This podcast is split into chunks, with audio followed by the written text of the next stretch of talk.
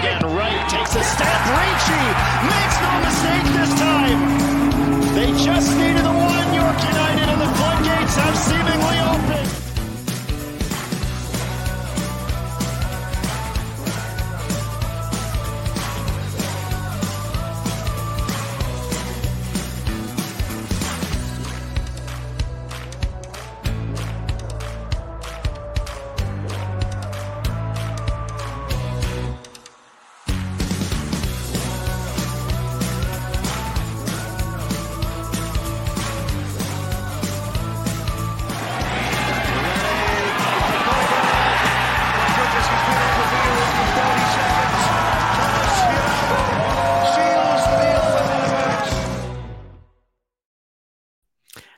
Hello, everybody. Welcome to another edition of the CPL Newsroom presented by Volkswagen. My name is Kristian Jack. For the next 45 minutes or so, we will recap a dramatic week 20 in the Canadian Premier League, a week where only Pacific of the top six lost, and the, the league table gets even closer well, at least until the final game of the weekend, it got closer. And then Cavalry FC took another significant step towards their first ever major trophy by opening up a four point lead at the top after a narrow victory over the aforementioned Pacific. Let's take a look at the results from the weekend before we break it down with all our friends. As usual, York United started the game on Friday night uh, down by one goal to nil after Gabriel Bitar's goal in the first half, but Moba Babouli from the spot and Austin Ricci's late winner secured all three points for Martin Nash's team. On Saturday, Halifax Wanderers 3, Valour nil. Goals by Dan Nimick, João Morelli, and Thomas Giraldo. On Saturday night, it was scoreless in the nation's capital between Atletico Ottawa and Forge. And as mentioned, Sunday, a barn burner, top of the table clash in front of a packed house in Calgary saw Cavalry 1, Pacific nil, decided by a Myer Bevan penalty. That is where we start this week. Cavalry extend their lead at the top of the table. And we bring in our very own Charlie O'Connor-Clarke, who watched this one. Charlie, great to see you again. It was tense, it was tight in the end, it was Tommy's team that got the three points uh, and went right for them. Overall, what did you like about this one? Another kind of playoff atmosphere game as we get closer to the postseason.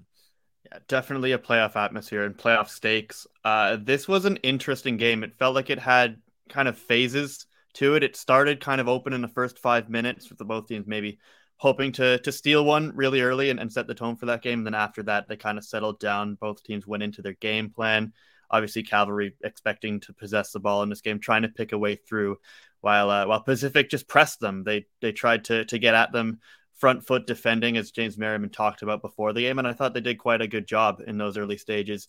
Kind of, there really weren't a lot of of high quality chances in the opening stages, but then the game changes massively in, in this moment on screen here at the moment where uh, Cavalry win a penalty. Maël Henry goes down in the box. Um, and that it's it's a, a moment and a call that changes this game dramatically because after that cavalry go into uh, lead protection mode really. They kind of they kind of reserve themselves a little bit. They they get a little bit uh, more compact in their shape and they invite pacific to pr- possess the ball and, and and to try and play through them after pacific had been expecting maybe something a little bit different where they're trying to win the ball and play in transition. And then after that pacific just couldn't really find a way through uh, for a lot of this game, as has been a bit of a theme for them in recent weeks. Uh, until really the game went into some madness and chaos in the last maybe five ten minutes, where uh, I, it kind of went off the rails a little bit and felt a lot like a playoff game where there's some desperation, I think, from Pacific. But uh, yeah, I think it's a a professional win for Cavalry, and an important one for them to stay hot at home. That's four in a row at home now, and obviously the table doesn't lie there four points clear so this was a this was you know a, a, game that could be a bit of a playoff preview as well so i think it's definitely it was a, a, fascinating kind of tactical chess match for both coaches yeah, lots to get into here. Uh, let's talk about the positives. Uh, first of all, I certainly want to. Uh, Cavalry had a great crowd last week that beat their home opener. And guess what? This week, they beat that as well. Uh, so the fans were packed fantastic to see. Every credit to that club um, who had a complimentary tickets out to individuals taking refuge in Calgary because obviously have been displaced by the fires in BC um, and Northwest Territories as well. Uh, great to see the teams come together with the flags before the game. That's what this is about. That's what the sport is about community and taking care of people and giving the complimentary tickets. So every credit to that wonderful club that did that as well. Um, and of course they're playing really well, uh, and that certainly helps. A great atmosphere um, as as well. So let's hear from Tommy Wheeldon Jr. on that and the particular race at the moment as we go back to Spruce Meadows at ATCO Field and the battle to be number one overall in the regular season. we want to go there. We want our players to be exposed there. We want as coaching staff to be exposed there. This is a phenomenal league, and you're looking at the points and the parity in it. It's going to be hard to win the regular season because you've got to go to all corners of the country and pick up points. And for me, the regular season champion this year means more than ever because you get the number one spot in playoffs, so you get a better run in, and you also get a guaranteed berth to CONCACAF. So if everyone isn't playing for the regular season title, I think they're, you know, I'm not, I'm not sure what, what their reason is. Interesting stuff. Progress definitely happening there. Um, it's always been about just getting the top four uh, in the past. Uh, now, obviously, people are talking about winning trophies. Uh, it was a packed crowd, far more games of meaning. Uh, Charlie, two trophies in a new format. It seemingly has transformed this league. It's certainly transformed Cavalry in their approach, you know? It has. I mean, we just see what it is in the table and how uh, how desperate teams are to make sure that they they keep afloat in that race. Uh, it, it makes every game feel very meaningful. It at times makes them start out a little bit cagey because teams don't want to make that mistake and fall behind, but it makes the big moments and the goals and the wins mean so so much more. And for Cavalry in particular, obviously we talk about them having not lifted a trophy in their time in the CPL, despite being one of the top sides in terms of wins and points every single year of this league. Uh, you know, we, we should say that, that Tommy did mention just before that quote yesterday that they've felt uh, they've had a bit of a chip on their shoulder since 2019 because they were the top team in both the spring and the fall. They felt that they should have had the CONCACAF League spot actually that year. So since then, they've been pretty desperate to get into a CONCACAF play. I feel like they'd be a really fun team to watch in continental play as well with with the aggression they play with. So there is a lot on the line for them, and and they're certainly the the balls in their court at this point because they are, I think, when you're when you're four point four points clear this late, it they would be they would have to be the favorites to lift that that regular season title, and then they're also very keen on making sure that the road to the playoff championship goes through Calgary because that's mm-hmm. a place that they've been very strong this year. Yeah, fantastic point. Look, let's talk more about them. Before we do, let's go back to Spruce Meadows Atco Field and hear more from Tommy Wheeldon Jr. on a bit more of a new cavalry this year. And, and, I think, Charlie, what you're seeing, and I've said this a few times, this is the new cavalry uh, with old values. And, and, and think the old values finished the game and the new cavalry started the game. Um, I think what we've got now is we've got a little bit of risk reward. We know Pacific play on the front foot. They like a press, and credit to them. They give us hell in that first half, but we knew that in doing so they would leave gaps, and hence where the chance for the penalty came for was because they were on the front foot. And you've got to have different ways to, to, to win football matches. And I said it was, uh, it was really good today. So Cavalry, eight wins in their last 11 games. In the other three, by the way, one of them they led 2 0 in Winnipeg, and the other two they lost against Ottawa, who they seemingly lose to more than anybody else. Um, they now go on a road trip, Charlie, three game road trip, Atletico Ottawa, Forge, and Halifax. And then out of that, they end the season with three of their last four at home, where we know how good they are. Is hmm. it as simple as get through this road trip if they're still winning at the end of it and top of the table? They'll be big favorites to lift the trophy. I think it has to be. I mean, this road trip does start in Ottawa. I think, as we mentioned, has been a, a very difficult matchup for them. But yeah, if you go through these three games against three teams who are all in playoff spots at the moment, and you get even five points from that, I think you'd probably expect them to come out of it, even if not technically on top at that point, probably still favorites to lift the trophy because of uh, the the home games that they'll have left on the schedule. They're continuing to evolve this year. I think under under Tommy, we've spoken a lot on this show about the points they've given up from winning positions, uh, and obviously they did it against Valour not long ago. But this was a game where it felt a little bit at times after the first half that a goal might be enough, and then it turned out it was because they score that goal. They get they they find that moment. It, it, it arrives for them. Maybe they're a, a little bit uh, fortunate for the, the call, but they score the goal, and, and to their credit, they shut it down after that. They really took the life out of out of Pacific's attack, made them play into them, uh, and and I think that that is kind of the mark of a good team that doesn't really seem particularly phased by what the opposition is doing in those moments, and they really controlled the the tempo of this game, especially after they went up. Yeah, as you said and wrote, they were fortunate. I mentioned it in the OneSoccer post game show as well. I think most people believe that's absolutely not a penalty. Um, and it's a very, very, very difficult situation for the referees to be put in. Yes, the referee, uh, one of the best in the league, got it wrong. But as I said in the show, uh, these players need to take more responsibility. And um, okay, they got it. They got it go that their way this time. Uh, but if players are going to skate, you know, that fine line between uh, sportsman-like stuff and getting advantage, then sometimes it's going to go against you. So I uh, just keep an eye on that one. But as you mentioned, look, Cavalry, we, are giving them a ton of credit here for a reason. Uh, that's now, and, and, credit Mitchell last week for bringing this stat up, but he's right. I think that's 16 now out of 21 games where they've taken the lead. Uh, they've mm-hmm. got the best home record again this season. They traditionally always have the best home record in the in the league. Um, it's gonna be they're gonna be a really tough out, a really tough out here. Uh, and as we alluded to, if you if they can come back after that road trip, as you said there on top, um, with three games to play out of the last four at home, um, that that's going to be really difficult for someone to be able to take over that league title. On that, we need to go back to Spruce Meadows at ATCO Field a little bit more and listen to uh, some pl- player reaction. Here is goalkeeper Marco Carducci on their terrific home form in Calgary. It's incredible. I think it's something that we've, uh, you know, speaking as someone who's been here since the beginning. Uh, the home ground has always been our fortress. We have the best fans in the league by far. Every single game, they're out there supporting us, and, and we know teams do not like coming here. And um, you know, for us, it's important that we make this place a fortress, and we've been we've been doing that lately, uh, which is really good. But um, you know, for us, it's it's basically a non-negotiable. It's that when teams come to play us at home, we're we're the ones who are dominating, we're the ones who are controlling it, but a lot of credit goes out to our supporters, our fans, every single game. We can't do it without them. Um, so yeah, we'll, we'll continue doing that. And we'll we'll hopefully keep that home form going. Marco mentioned the word control there. I think the, their, their, game management has improved dramatically. They gave away a lot of points from winning positions earlier this season. You can see that they're, they're happy to take the 1 0. They took off Musse, they took off Bevan. Let's see it out. We don't think you can break us down. And they were right. Let's bring us uh, that now bring us to Pacific, who are in a really, real bad rut, Charlie. I think that's eight points from 10. Um, by the way, Merriman was booked, which means he's suspended for next week. He'll join Amir Dedic, um, Djenairo Daniels, and George Mukumbilwa. Oh, Mukumbilwa, I'll get it out in a second, are all suspended for that game as well.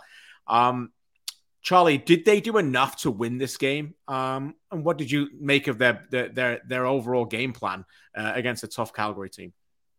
It's uh, it's tough. I feel like we might feel a little bit differently if it had been nil nil, but at the same time, this is a team that's at, at times this year been the best attacking team in the league. They spent a long time leading the league in goals. That's no longer the case uh, yep. because Cavalry have passed them. They have not been able to put the ball in the net. There just doesn't seem to be a lot of confidence in the attack at the moment, especially players like Easton Ongaro, Djenairo Daniels, who are meant to be there to score goals.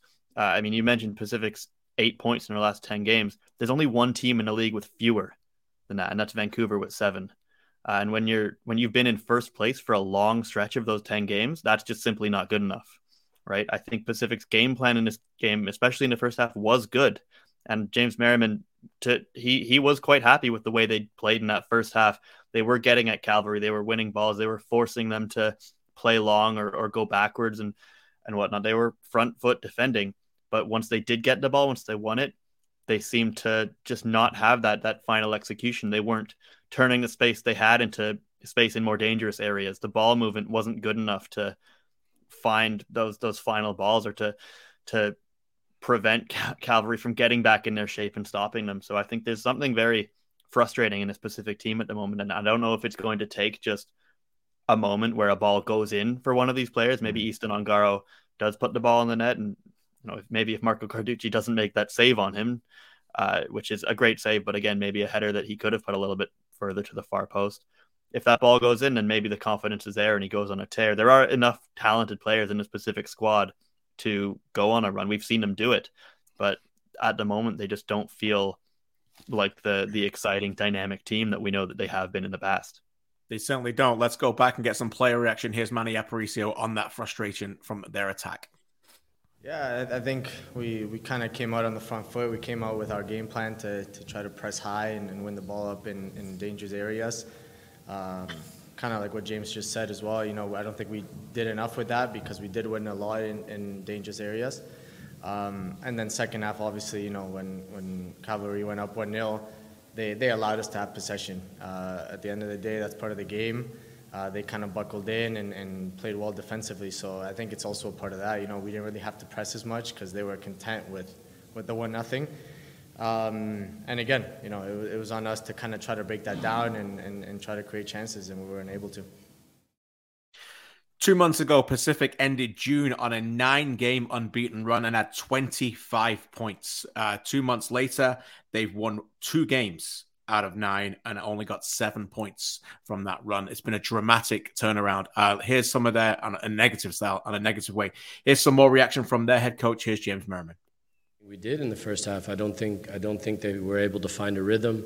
Um, we created problems in the build-up. Um, we could have taken better care of the ball in transition when we won the ball. Uh, we gave it away a little bit cheaply, which is difficult when we're running that much without it and, and pressing that aggressively. Uh, so we could be better there. But for sure, for sure, we were there on the front foot together to to put pressure on them, to not allow them to find rhythm. We just needed to be better with, with the ball ourselves to to get something out of it in the first half.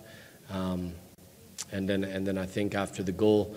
Uh, the game was still there for us. We need to be together. We need to believe and and uh, be calm and continue to push and play, Uh, and find a way to tie this game or get something out of this game. It's difficult to to walk away with with no points. Pacific return home for two games at home now against Valour and Halifax. As for Cavalry, uh, they go to their nemesis, hoping to turn it around in Ottawa on Saturday night against Atletico Ottawa. Uh, that should be a big one. All right, Charlie, uh, time for end the show the way we've been ending it recently. Um, time for our segment where we end with each correspondent randomly getting a postseason award, uh, where you have to bring up a strong contender for it. Am I getting the award?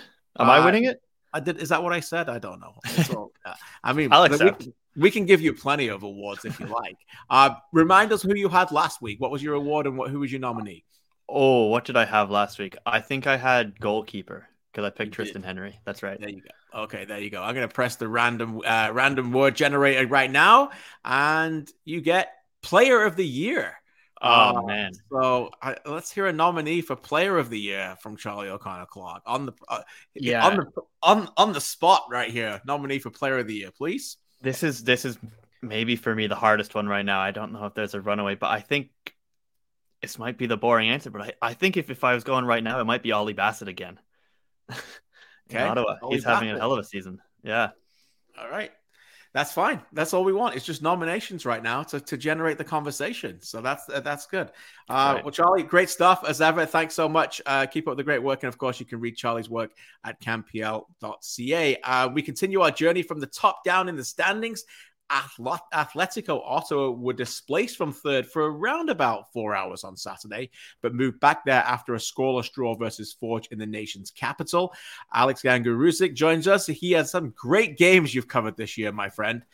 This was not really one of them. So, overall, out of 10, what would you give this contest in terms of its compelling factor, and why is it probably the lowest you're going to give this season? Yeah, I'd say, I mean, in terms of intrigue, in terms of you know, spot in the standings, all that good stuff. It's pretty high, but in terms of the actual performance, the actual result, it's probably closer to a three or four. Uh, I think it was it was one where look, this was a game for the nerds. This was a game for you know the the defenders. This was a game for the coaches. Um, but ultimately, it didn't really lead to all that much. It was just a cagey affair. Both teams didn't really want to give up much, and you know, I guess that's sometimes what you see when there's high stake games. There, there's two sides of the coin. Sometimes the game opens up and teams kind of go after and ends up being a bit more of a slugfest. But in this case, uh, both teams kind of want to keep their cards close to their their vests, and I think we, we saw with with how little chance. Like I don't think I can remember a game this year I've covered that is cumulatively both teams combined for less than one xg. I think combined there was 12 shots total, so not really a game for the attackers or uh, those who want offense. No, certainly not. I mean, there's, as you said, still a lot to like about it. A fantastic crowd again on a Saturday night. I want to give credit to Forge as well, who a bunch of traveling Forge FC supporters were treated with apps and drinks, I think, paid by the club. Obviously, a long way to go there. Travel back right after the game as well. That's part of the culture that we're trying to develop in this country. A fantastic to see a road trip of over, you know, six hours or five and a half hours going there to watch a game on a Saturday night and coming back. So every credit as well for that. Um, but obviously didn't get the reward. Uh, they didn't lose the game uh, as well. So playoff atmosphere, top level football, uh, but not too many chances. Let's take uh, team by team then in our analysis, uh, AGR. And before we get to your take on the home side, let's go back to TD Place and hear from Atletico Ottawa's gaffer. Here's Carlos Gonzalez. I feel that generally I can be very proud, first of all, because I think that the, the image that the team showed today was a great, a great image in which we see that the team is growing in every phase, in every situation. and uh, in which we compete really well. But uh, as you say, uh, we didn't win today because of a reason. Maybe that reason was that, was that in the last third we were not sharp enough, we were not vertical enough, we didn't show the desire that we should in certain moments. Apart from that, I think that the team did a brilliant job, brilliant effort, individually, collectively. So we only can feel that this is a, a point that adds and we can only feel that uh, this is the way that we have to continue. We have to continue evolving the team, developing a little bit more, and growing. But I think that the line that we already are in is uh, the correct line couple of factors for me in this one. Um, an important step forward against a team they often struggle against. You remember last year, obviously Forge went there and won in the final. They also went there and thrashed them 4 0 last year, and Choinière scored late in the game this season as well. So that's a step forward for Ottawa that they didn't lose at home to Forge. And uh, who knows, they may reach that point where they play them again very shortly in the playoffs in that stadium. Uh, AGR, they've only got they've only lost one now in 10 in the past two months. Uh, what impressed you in particular about uh, the home team in this game. Yeah, I mean, uh, for for Ottawa was a typical Ottawa performance. I think off the ball, just they remained extremely diligent in their defensive responsibilities. Um, despite no Diego Espejo again, no problem. Carly Met, who's been so good outright, kind of slotted in the middle and, and, thought he was very solid. Miguel Acosta was back, and that was a you know a much needed return. I mean, his first start, he was obviously off the bench last game uh, and he was playing a bit of his old role, and he looked comfortable there. Uh, and overall, they just looked very organized and compact. Like it felt like they were never really threatened. Um, I think, uh, the, the, and the numbers kind of back that up. They allowed just six shots. Anytime you're doing that against Forge, that's good. I think the XG model was a bit generous. It gave Forge 0.6. So they, they, they counted that Sissoko chance as 0.3, which kind of felt a bit much. I think, honestly, you're sitting, that was an exemplary defensive performance. Uh, and you know, Zap- uh, Alberto Zapatero was just he was good in the pocket, good at opening up space. They actually, you know, they breathed a bit more in possession as well. Sometimes against Forge, maybe they give up uh, too much of the ball, and you end up succumbing to to the pressure. So overall, they kind of did most of what you want to do on the defensive slash possession side of the ball. It just really the only area of struggle is they never really got Ollie Bassett going between the lines. They never got Jean-Aniel Assi running at defenders uh, and that's where they've been so dangerous this year. And that's uh, where that was really the only area they lacked. And I think that's pretty much what what Carlos said after the game. He's like, "Look, this is." And that's a playoff performance, right? That's what Carlos said. He's like they they defended, they had the desire, they had everything. They're never really going to concede, but you just didn't do enough to, to go out and score. And hey, maybe in a playoffs you, you, you go to penalties and you get a, a, a win that way, but in the regular season you share a point. You did. You're right. And as you mentioned, they didn't concede again. I think that's their eighth clean sheet this season. And uh, part of that reason, again, has been their excellent standout goalkeeper, Nathan Ingham. Here's what he had to say after this one. Yeah, the whole group, you know, uh, tactically they have everything figured out. Uh, as one of the things I said in the room before the game was just um, we're at a point in the season where we know each other quite well. We know our tactics perfectly. We, we understand everything. There's no excuses to concede chances, concede goals, lose games. Um, it's all about our effort and our focus at this point. And uh, we just stayed tuned in the whole game, which was great. And and there's chances to concede, you know, like we did last week from a you know a good shot from distance. Um, but you know, we probably deserve we deserved the clean sheet tonight, whereas last week I don't think we did. We conceded too many chances, and I think that was uh, that came down to focus and, and effort really. Um, the effort's always there, but yeah, it's just it's easy to tune turn off when you're late in the season and you're getting tired. Interesting take. Uh, what a forge now. Uh, they end August on a four game winless run. By the way, that's their second four game winless run already. Uh, let's get some reaction from them. Here's their head coach, Bobby Smyrniotis. It just uh, seems, you know, we're at a point in the season, and if you look at the table, uh, we know exactly what's at, what's at stake for, for both, both teams.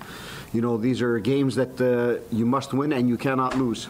Uh, and those are tricky, tricky for uh, for both teams. And I think that's what you saw out there. You know, I saw a game that you went through phases of each team, um, trying to break down uh, one another. Two very good defensive performances, uh, maybe a couple of good chances uh, per team.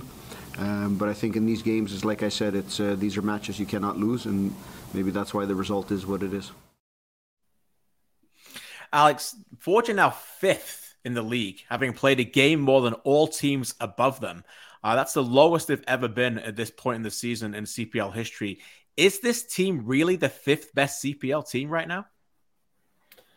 I think on the basis of performances, I mean, it feels like it's about fitting because I think on terms of talent, I mean, there's a reason why we sat here, uh, you know, a couple months ago, and most of us had them in the top three. I don't think lower than the top three. Most were one or two, but I think this is it's fair because there's just been a lot of games where they haven't really gotten the, you know, maybe Forge in the past would have would have ground one out or defensively they haven't been as good. And i think it, it's a fair reflection in the sense that they haven't been bad. They had their great start at, at, the beginning but ever since then it's just kind of been too inconsistent. It's been too chop and turn. Injuries have played a big part. I think we've really realized how important david Choinière has been over you know over the years just given how much he's missed.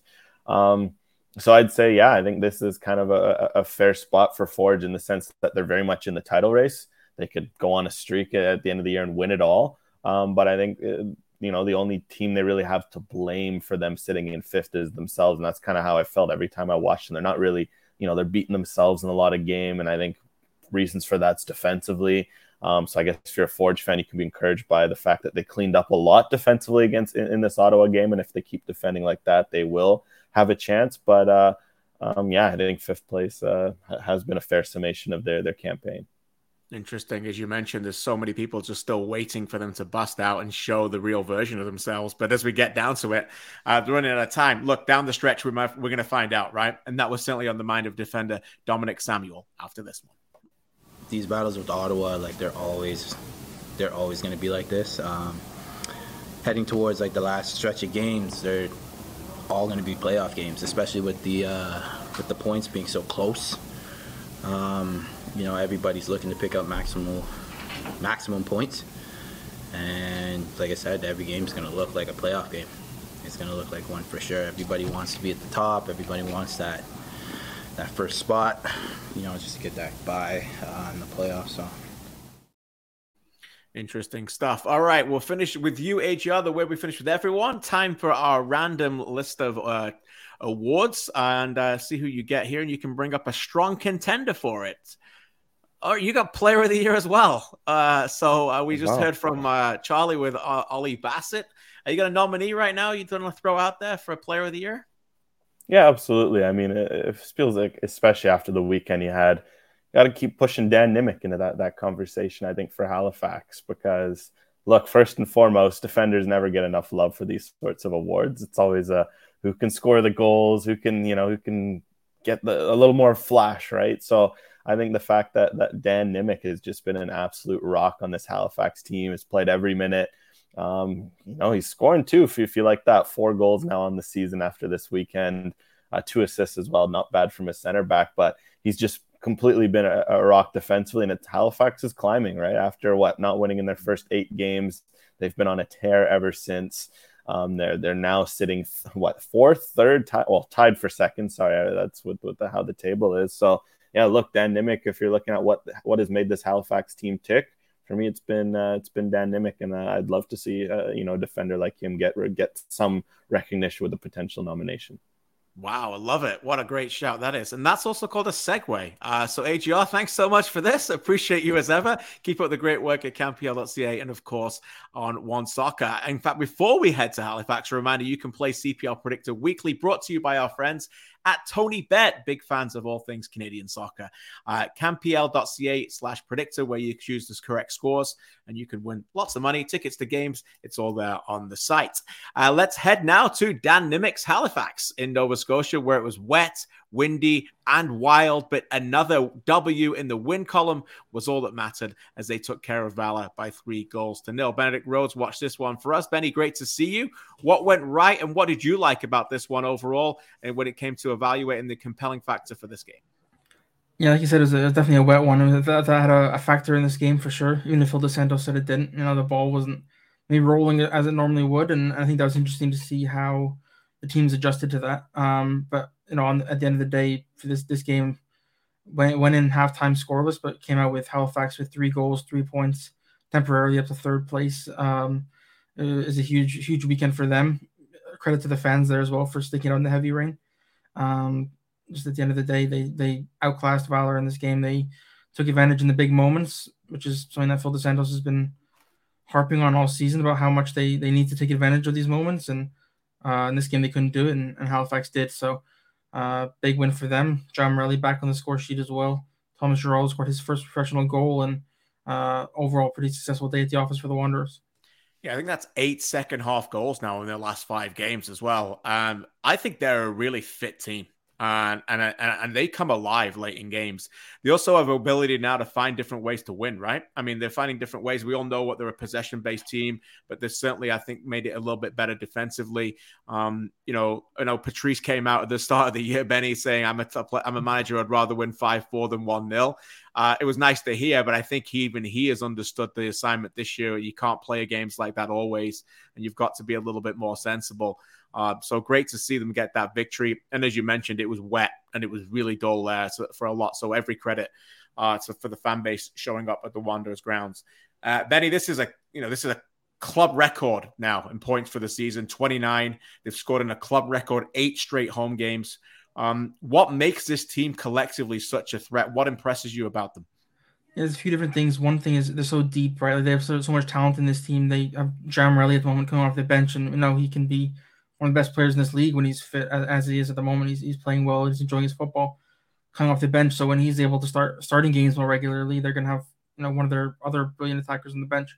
Uh, so I think that's definitely a factor. They can have a, an impact player off the bench uh, at all times, and also they can attack in so many different ways. You know, they can go out wide, they can go on the ground through the middle. They have someone like Dan Nimick who can who can spray a ball over the top. They, they have they have so many different ways of, of attacking teams, and uh, you know they for team any opponent playing against them, it's it's difficult to maybe game plan against that when there's so many different styles of football that they can play. Yeah, it's it's a really good point. Uh, the depth is uh, uh,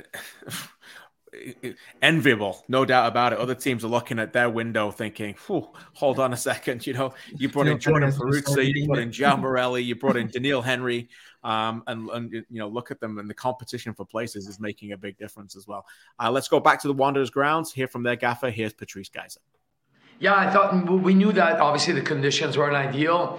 Um, and obviously, Valour uh, came in with a different setup than we expected. They have a lot of uh, strong players, so we knew the game was going to be tight. But we also knew that if we were going to get one, it was going to set, set up the opportunity for the second. So I was really proud of the group for not giving up a lot of chances. Um, we managed the different stages of the game, and you know the, the, real key was Dan continuing to do what Dan does and scoring that first goal, and obviously Joao and Thiago coming off and coming on, pardon me, and bringing that energy, and Tommy Giraldo scoring his first pro. I mean, uh, there's a lot of good stories in that game that I'm proud of.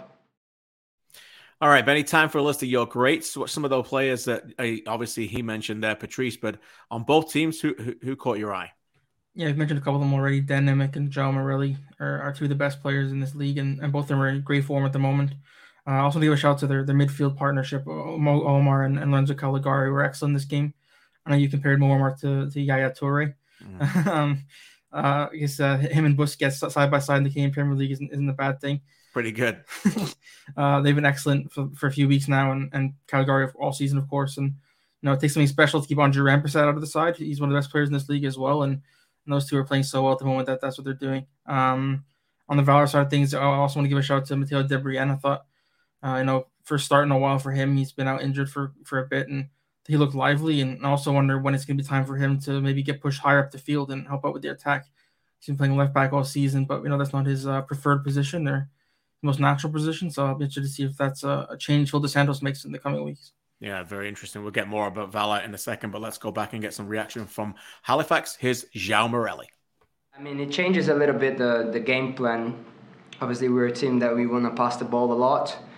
Um, it's harder when it's pouring rain like this. I like I like it when it's like li- the pitch is a, li- a, little bit wet, but it's it was a lot. I still like it, uh, but it, it's harder to keep the ball in control. And but I mean, I, I told the boys since since I came back, I told them uh, we had to we have to find ways to win games. It doesn't matter the weather, the situations. If we're playing a, like a bad game, we have to find ways to win games. So I think that's what we did, and uh, we did in a very good way. The league is better when Morelli's starring, and uh, he's just a star, no doubt about it. Comes off the bench, gets the goal, does the Messi celebration, sets up another one, and uh, some fantastic things happening right now in Halifax. The opposite is uh, certainly to be spoken about in Winnipeg. Difficult times, no doubt. Uh, they end August after two months, July and August, with just one win and just five points now from their last nine games. Difficult times. Here's some of their reaction. Here's their head coach, Philip Dos Santos. If we had the, uh, the, the answer to, to that problem, we would have probably used that, that solution earlier. I think that it's important that the guys don't quit mentally, um, that they stick together, that they stay together. Um, and, and I think that, yes, it's work. And, and, and why work? Because work is what's going to help us deal with the moments and certain moments better. Um, I, I feel that we again today we we failed to do that. I, I feel we failed to do that because I think that set play goal was a big moment. Uh, we had I think six corner kicks in our favor. We weren't able to capitalize, um, and they were able to capitalize on on theirs. And I think that in a game like today, where it's chippy, uh, not a lot of space given by both teams. I think that those moments are very important. They were able to score on one, and and then it, it becomes more difficult. As ever, pretty accurate assessment from Philip Dos Santos. So you have to feel for um, Benedict. Usually with this team, at least if it didn't go their way, games were quite close. That's now their fifth loss in their last nine when they've been de- defeated by at least two, and there's been a few threes in there as well. Um, what's gone wrong and um, you know what did you see there where you can just see how much dejection is on their faces that it's it's not mathematically over for them but seemingly it's going to be a very very difficult mountain to climb. Yeah definitely. I think it's just some some frustration setting in. I think maybe trying to overcorrect for some mistakes that they're making for example like uh, i think on the morelli goal for example you think of of they, they miss a tackle in midfield and, and so many players are out of position uh, and and quickly they uh, they're able to uh, Halifax are able to go up the pitch and put the ball in the back of the net again, and, and just more frustration sets in again and again. Um, it's kind of a, a, a, spiral that's difficult to get out of, and um, like Phil Dos Santos said, they need to just kind of keep sticking there mentally, and if they can can do that and they can try and stay calm, they, will they'll have a, a, chance mathematically at being in the playoffs. But as you mentioned, it'll be a, a very difficult um, task, and uh, the, the chances are seemingly slipping away every week. Yeah, tough, no doubt about it. Uh, tough mountain to climb for them, and they go to Pacific this weekend as well. So we'll keep an eye on that, and what is absolutely a must-win game for them. All right, we'll end with you, Benny, as our usual. Uh, time for our segment where each of our correspondents randomly get a postseason award that they have to come up with a nomination for. Uh, here we go. I'm going to press my generator, and Benedict gets goalkeeper. Uh, goalkeeper of the year. I believe we've had a nomination already from AGR last week for Tristan Henry. Uh, so, anybody else other than Tristan that you want to throw out there? Yeah, I think Tristan has to be the front runner, but I'll go for All-State Nate Nate Ingham. I think he's been he's been consistent all season. He's been uh, a flair for the dramatic. You know, he's able to make some some huge saves that some goalkeepers just aren't able to get to, and uh, sometimes he's keeping his team in games or, or keeping his team uh, in the lead when they are leading games. So I think he's been fantastic all year for a few years now, and I think he's probably due for one. All State Nate. I love the nickname. And uh, you know, again, it's that time where we're rewarding um, you know, the All State Goalkeeper of the Month as well. So Nate Ingham, I'm sure, will be up for that as a, after a fantastic August as well. Uh, Benedict, you put in a fantastic August. We always appreciate you. And uh, we'll catch up with you next week as the September continues and we get closer to the end of the season. Great work again. Thanks for your time on this one. The final stop of the show takes us to York United, where the Nine Stripes welcomed Vancouver on Friday night, knowing that they really needed three points to keep pace in the playoff race. Uh, Mitchell Tierney was there for us. Great to see you, Mitch. So much to like about this one.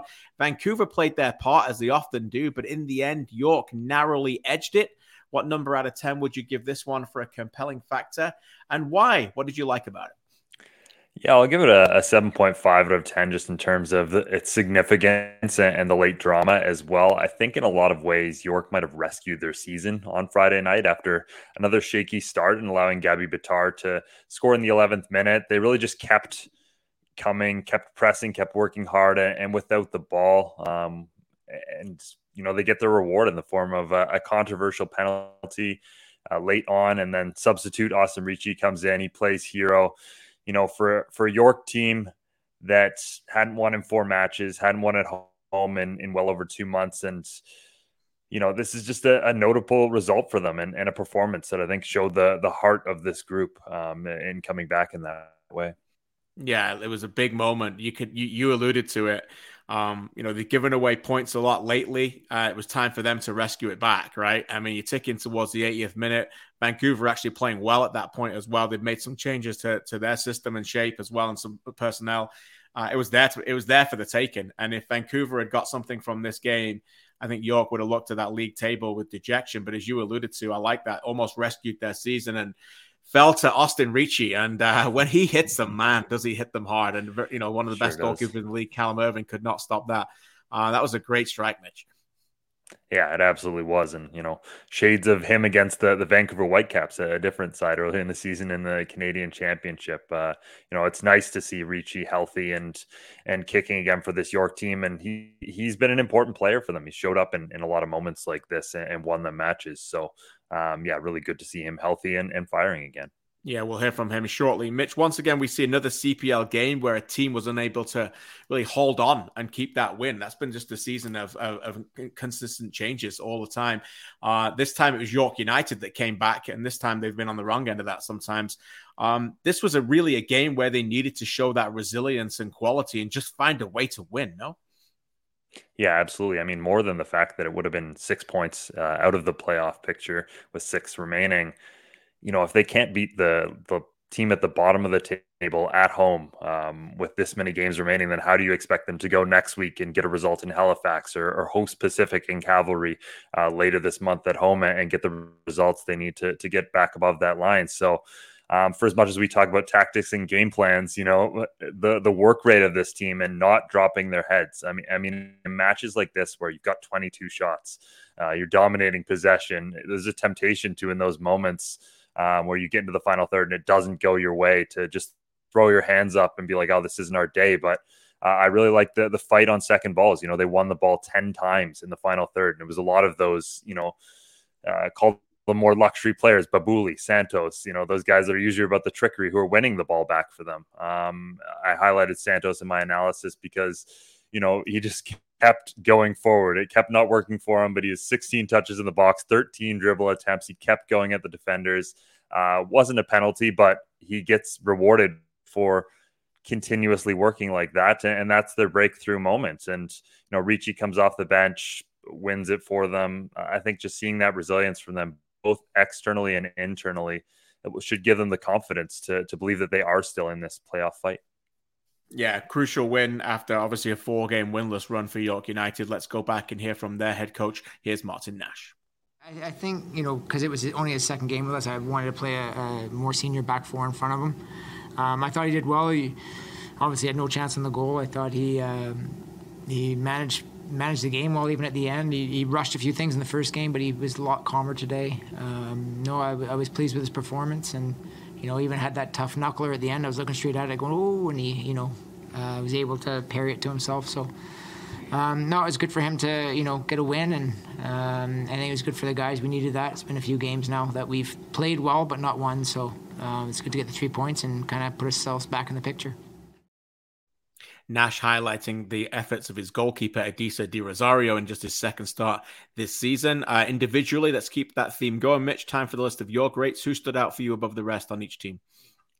Yeah, we've already talked about uh, Kevin Santos, and uh, Nash did a good job of highlighting Adisa De Rosario there. But uh, Ricci, his impact off the bench, uh, Jeremy Gagnon Laparé was everywhere in this match. I think he created six chances, um, which is ridiculous. Um, Paris G, having missed out last week. He's such an important player for them in terms of how they can build out of the back, and you see that on the goal, his ball into to Brian Wright. Uh, so important to have him uh, in the lineup and down the stretch. And I thought there was some some great performances on the Vancouver side as well, um, particularly their wingers, uh, Bitar and Kintave, how they combined on that goal, but even how they played throughout and, and their defensive efforts. And uh, Rocco Romeo continues to be a, a you know big force for them at the back there. His goal line clearance was unbelievable unbelievable uh, in a moment that looked like York had won it uh, a little earlier than they had. Um, to have the defensive awareness there was impressive, and you know he's a big reason why they were able to to hold on for so long. Yeah, so those are some of the players yeah. I liked.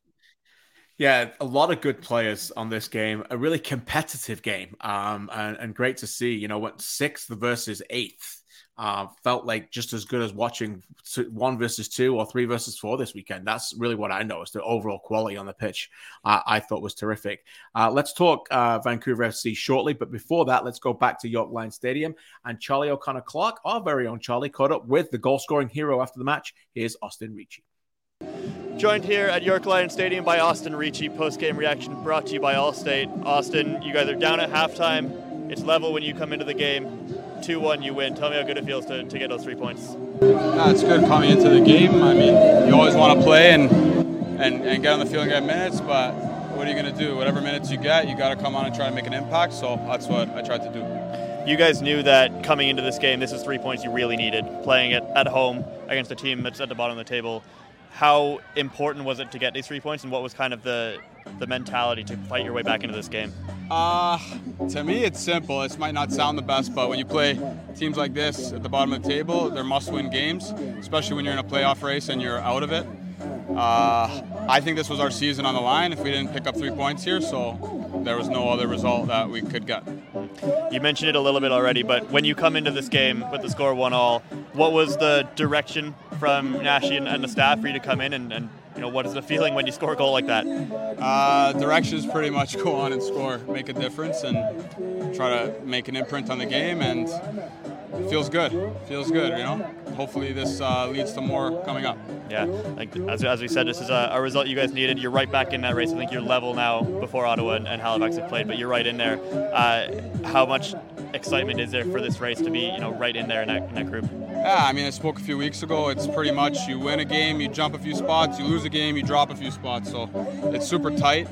Um, we only got six games left, so every point's crucial, and hopefully this is the start to many more. And just lastly, as you said, you know, back in the win column. Don't have that many games left, but you do have quite a few of them at home. How much does this win here maybe give you something to build on next week and the week after? Yeah, it's good. We haven't been great at home. We've been better away this year. Um, so hopefully we can. Uh, actually, we have an away game next, but after that we get to settle in here for the whole month. So hopefully this uh, sets the tone for those games to come. Absolutely. And Austin Ricci, goal scoring hero off the bench for York United, three points over Vancouver FC. Austin, thank you so much. You mentioned the away game. They got a Halifax next Monday for their traditional Monday holiday game, where York United often play well uh, on holiday Mondays at the Wanderers ground. So keep an eye on that. Let's talk Vancouver FC, Mitch. Uh, before we get into your take on them, let's go back and get some reaction. Here's their head coach, Afshin Ghotbi. What I like about this the discipline tactically that we showed. Uh, we stayed within uh, the game plan, and I think the, the first goal was a perfect uh, uh, team goal, defending well as a team, pressing high, winning the ball with, and a great finish by Gabby. Uh, I would have liked to keep the ball longer in the team in the first half. I thought in the second half we even played better, and uh, we should have scored the second goal when Gabby rolled the ball back to Diaz, and and those are the chances you have to finish on the away matches to get all three points. All right, Mitch, let's get into this team a little bit. And he talks about wanting to keep the ball more. That was what I got from watching the game. Uh, and I want you to tell me if I'm being a bit unfair for wanting a little bit more now uh, from them when I look at their 11. Uh, last week, they were very good early. They beat Pacific, we know, but they took the lead. And then when they were leading, they got too deep from the and lost control of the game, conceded two goals, and only woke up when they were losing and came back to win. This week they played really well, got the lead, and then when they were winning 1 0, I felt like they could have gone on and got more but they almost sacrificed that possession again and got deeper and deeper. And in the end, it cost them. Is are we should we see a little bit more from this team when I think of Garcia and Simmons in the team and Bitar? Fry's been a good addition. You know, I, I want a little bit more possession now. Is that fair? I think so, especially because when we see them in possession, I mean, there's really good things that uh, that they can do. Um, the goal against Pacific last week, uh, an obvious example, and there were some moments in this game as well, especially in the second half where they were able to get on the ball and, move it really nicely among their players. But w- when you get so deep like that, it is very hard to hold possession because one of the things they did pretty well was anytime a York player had the ball, especially at the top of the box, he's surrounded, he's swarmed. Um, nobody or he's not getting through, and they did a great job of that. But once they win the ball back, okay, you've got like six guys within like a few yards, and now you have to break out. And okay, maybe you can get it up to Bitar and and obviously those those wingers are very good at holding the ball and and sometimes getting forward, but th- they don't have anyone with them. So it's often a one man Bitar run up the field, and maybe he'd lose it, maybe he'd get a half chance. Um, but that was too often where things broke down for them. So I, I think yes, I, I think there are as kind of they finish up this season and now I think it's pretty clear you know the, the playoffs have have sailed beyond them but they're still going to play in some important matches and some high pressure situations. And um, with the the amount of veterans they have in this team now, you'd like to see a, a, little bit more because the the longer you know you sit back like that, wrong decisions or or mistakes from both officials or or your players, they're they're going to happen. Um, and you know it's going to be the difference between winning matches and and you know losing them like this. Yeah, look, that that depth needs to get strengthened, and every credit that they've done that this season, and they didn't sacrifice it. They moved on, and they they moved on some players, and they felt the need to adjust. Um, I think when they've got their best eleven, I think it's very, very good. Uh, very, you know, very competitive in this league, and hopefully that depth can help can help them going forward. Um, there's still a lot to be excited about around this team. Let's go back and get some player reaction. Here's defender Rocco Romeo. Well, well, it's like we stuck to the game plan. Us as players, um, you know, leading up to the week, we knew how York was going to play and like what key players they like to exploit. So we just try to take away that from them. And you know, being uh, playing here last time, they like to build out, and sometimes they make mistakes on the on the build out. So that like today again, we capitalized on that. Um, you know, a couple decisions weren't uh, weren't in our favor, and you know sometimes it can get a bit frustrating because it happens week after week. But regardless of that, we had a lot of chances to uh, to really put the game away, and sometimes you know like you said, being on the road and being away, you know, you have to finish these chances to put the game away. Um, but you know, I'm very proud of the boys. You know, we didn't stop for for 90 minutes. Um, but you know, it's, just these things happen. Sometimes it's football. You know, so you have to bounce back and and reset now. Vancouver get to reset against Forge this Sunday at home. Get out there, get your tickets, and watch that game. They always play Forge really, really closely so far this season, where they've got one draw, one win, and one narrow loss. All right, in the home stretch, time for our new segment with our, each of our correspondents that we debuted last week. Uh, each correspondent gets a postseason award nomination where they have to come up with a contender for it. Let's hit my random word generator for this one. And Mitchell, we get under 21 award oh, no. winner. Actually, that's you actually wrote about this last week a little bit. This so that's true. This has worked out well for you, uh, but this is tough. There's a lot of really strong contenders. Uh, I think thinking about this myself, I've got like eight or nine names. So pick one. Who, who do you like at the moment as a potential? Yeah, I think the under 21 race looks a lot like the CPL standings right now, where there's like six guys tied on 32 points or what have you. But right. um, I'll I'll still go with uh, de Brienne. I think he was the leader early on. He, he's coming back now. Obviously, uh, Valour having a, a, difficult you know stretch right now, but um, as they push late, I think this is a guy who in a new position has shown all kinds of quality this year. So uh, I'll go with Matteo. Matteo de Brienne. Okay, I like that. As again, no uh, no right or wrong answers here, just nominations at the moment, and still a long way to go. Mitchell, stay with me. Let's take a look at the standings. Uh, what a what a picture this is. Uh, it's incredible. Rod Cavalry got a bit of a gap now, four points to the top. Uh, but Mitchell, that race from two all the way down to six is uh, incredibly enticing. Oh, absolutely. And I mean, it keeps, we keep looking for answers every week and it just keeps getting closer. And uh, I don't know how it can possibly be closer than this right now. So, yeah, just incredibly exciting. And uh, this is exactly what you want as a neutral is for it to be this close and really six teams, five positions. Um, let's go now. Let's see uh, who can rise above the rest. Cavalry on 36, Pacific on 32, right behind them. And then obviously very, very close after that. Atletico Ottawa 32, Halifax 32, Forge 32, York 29. Forge and York have played that one game extra. Let's look at next week's schedule. Four games across three days in week 21 of the Canadian Premier League. Pacific take on Valour in the TonyBet match of the week. That's at Saturday, one o'clock local kickoff time out west on Saturday night. The doubleheader continues. Atletico Ottawa take on Cavalry, another big game, another great Saturday night in the nation's capital at seven o'clock local. One game on Sunday, two o'clock local out west sees Vancouver take on Forge, another big game there. And on Monday, the traditional holiday Monday bank holiday uh, special in Halifax, Nova Scotia, as the Wanderers take on York United at three o'clock local on holiday Monday. Every team still has something to play for. No team still has been officially eliminated. What each team are fighting for may be different, but once again, we know every game matters. That's what all the teams are talking about. And the final word this week goes to the young Matteo de Brienne Valour, a team that may be down, but still not out. Thanks for watching, everybody. I just want to see a full out war for the next seven games. You know, we're all in this fight for, for one reason, for the playoff spot, but I can't think too far ahead. I'm thinking one game at a time, and hopefully next week, next week is, is, is our week.